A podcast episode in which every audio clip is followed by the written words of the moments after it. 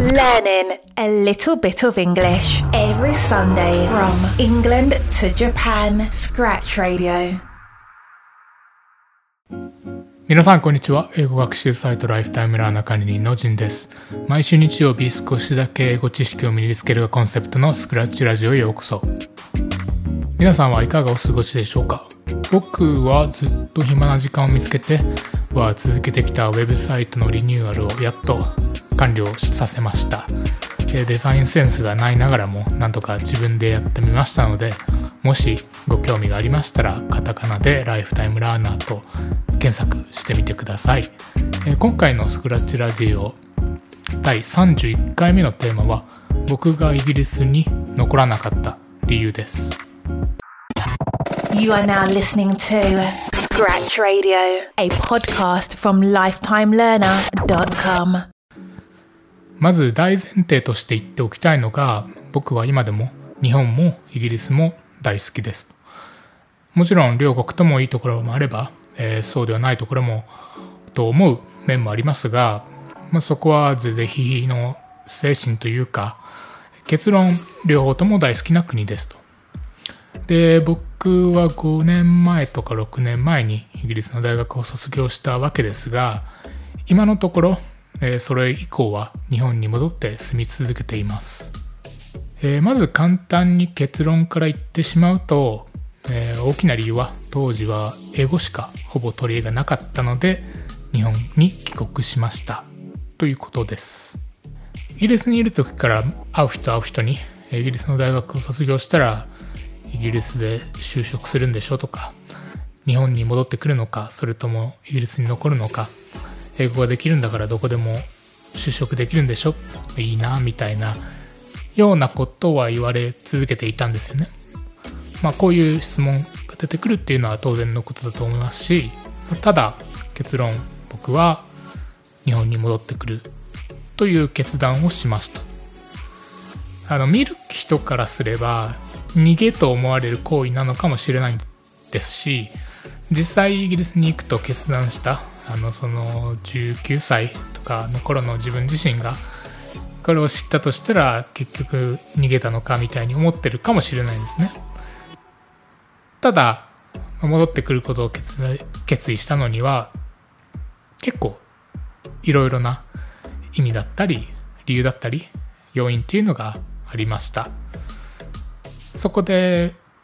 今回は僕がイギリスに残らなかった3つの大きな理由を紹介していきます。まず1つ目は日本が好きもっと中を知りたいということに気づいたからというところで、えー、まずこれが根底にあるのかなと思っています。イギリスに行こうと思い立った時っていうのは気持ち的には正直なところ一生それでなくても長いこと外国に定住するつもりであの戻ってくるっていうつもりもなかったんですよね。当時は19歳とかの頃は日本なんてみたいな気持ちも少なからずあったんだと思うんですね。今考えれば何を考えてるんだって話ですけどただイギリスで5年生活した中で日本への気持ちっていうのは年々意外にも高まるばかりで外を見続けるより一旦外を経験した上で中も見てみたいなという気持ちになったんですね高校を卒業してとにかく早くお金を貯めて日本を出ていこうと、えー、そんな気持ちばっかりだったんですがまあその気持ちは5年の45年のイギリスに住むことで、まあ、逆になったっていう感じですかね。浅く嘘っぽい理由と言われるのは重々承知なんですが実際これも当時の純粋な気持ちの一つだったりします。2つ目はすごくリアルな話になってしまうんですが簡単に解決できないビザの問題ですね。英語を話せるなら海外に住めばいいじゃんと言われることもあるんですがそんな簡単な話ではないっていうところですね。やっぱりビザという壁が立ちはだかってるわけで。イギリスの話で言うと就労ビザの取得には最低年収で3万ポンド。当時はですけどね今はもっと上がってるかもしれませんが、まあ、約500万円ぐらい。ないとそもそも申し込むことすらできないと。かつその雇ってくれる企業がスポンサーするという形になるのでそういう契約も結ばないと申し込むことすらできないっていうことなので、まあ、大学出たばかりの人にとってこの学っていうのは相当優秀で特殊な職業じゃないと実現は難しいかなというところでした。とはいえ3万ポンド以上の年収が必要とはいえ可能性がゼロっていうわけではないのでギリギリまで粘って探そうとすることはもちろんできたわけですがうーんどちらかというと貴重な最後になるかもしれないイギリスの生活を、まあ、ゲットできるかできないかわからない職探しに費やしたくないっていう気持ちが最後の方はあったんですよね。どちらかといえば最後まで、えー、大好きだった地元の人たちと交流をして、えー、するという方を選びました。人それぞれ優先すること価値を見いだすことは違うんですが個人的にはそちらの方が価値があると思っただけの話です。他の国に移住する選択肢っていうのもなくはなかったんですがイギリスのビザの条件が高いのであれば他の国で仕事を探すっていう選択肢も、まあ、あった。っちゃあったんですね、まあ、近いところで言えばヨーロッパの中だったり、まあ、アジアだったり、えー、そういうところですね。ただこれに関しては全く考えもしなかったんですよね。遊牧民のように旅をし続ける人っていうのも、え世の中にはたくさんいるかと思いますが僕は個人的に地元に密着して生活したいタイプなのででその卒業してから住む可能性がある場所があるとすれば日本とイギリス以外っていうのは全く考えなかったですね。で次が3つ目ですが結論この理由が一番大きいです。っていうのはイギリス国内で自分っていうのは価値がある人間なのかを正直わからなかったっていうところで今でこそスパッと日本に帰ることを決めたみたいな感じで話していますが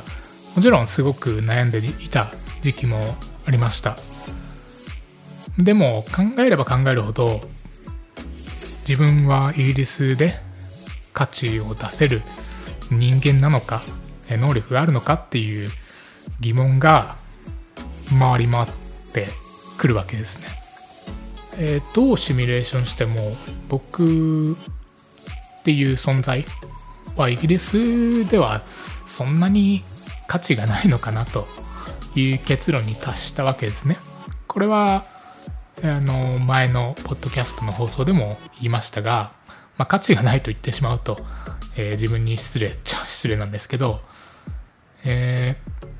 ー、結論イギリスにいると僕の強みっていうのは相当落ちるんだなと当時思ったんですね。例えば当時の自分の能力で言ったら外国人の割には英語が喋れるし使えると。イギリスの大卒、えー、バーテンダーのスキルがあるとかインデザインやフォトショップが少しいじれるとか日本語が使えるとかいうところになるんですけど客観的にイギリス国内では、あまり価値のない人材なのかなと当時は自分で判断したんですね。英語ができるのにと思われるかもしれないんですがイギリス国内、え、英語圏に限定すれば英語ができるというのは正直スキルなんていうものではなくて大前提であってそれでもってネイティブには英語で勝てるわけがないのでやっぱりすごくパンチにかけるというかと思ったんですね当時。もちろんイギリスの大学を卒業してイギリスでも長い間バーテンダーとして働いて英語力っていうのは信じられないほど当初と比べれば伸びたんですがそれと同時に英語力が日本語と同等またはそれ以上になることはもうありえないだろうなということも悟ったんですね。結局母国語である日本語より少し下のレベル止まりだと思っていて外国で生活する分には十分すぎるレベルではあるんですが当時は専門的なスキルっていうのはなかった分英語力がイギリスの現地企業で働くにおいて足かせになるっていうのはもう目に見えてたんですね。イギリス人の大卒の人たちももちろん専門スキルを持ってない人はたくさんいますが、まあ、完璧に英語ができる人たちと戦うっていうのはスキルなしでかなりタフだなと思ったんですね。でそれから飛躍して、まあ、より活躍できる場っていうのは日本しかないのかなと当時思ったんですね。自分の能力を客観的に見るとどう考えても日本にいる方が活躍できる可能性が高いかなと思って当時自分がやりたかったことができるのは間違いなく日本のがやりやすかったですしイギリスに、え粘って仮に職を得たとしても活躍できるやりたいことではないのかなと結論付けました。せっかく海外の大学を卒業したのにその能力を存分に発揮できない場所にいるっていうのがちょっと嫌だなと思ったわけです。ただこの話っていうのは5年前とかの話になるので今後100%ずっと日本にいるかと言われればそんなこともないのかなと思いますしイギリスでもっと価値を作れる人間になったら戻るかもしれません。あとは今は当時から付き合っていたイギリス人と結婚しましたので何かあれば別に戻ってもう一度挑戦してみてもいいかなという気持ちも本当にここ1年くらいで、え芽生えてきましたと。まあ何はともあれ、えー、この3つが大きな理由でした。Today's useful English expression. 次は Today's English expression 今日の表現は Find your feet 直訳するとあなたの足を見つけるという意味になるんですがもちろん足がなくなって見つけたよということではありません。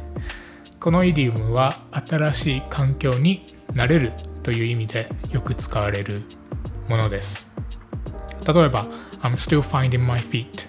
といえばまだその環境に慣れている途中というような感じになります。今週の放送はここまでです。聞いていただきありがとうございます。それでは皆さん、いい週間を過ごしください。I'll see you next Sunday. Bye. Thank you for listening to Scratch Radio. Have a great week ahead.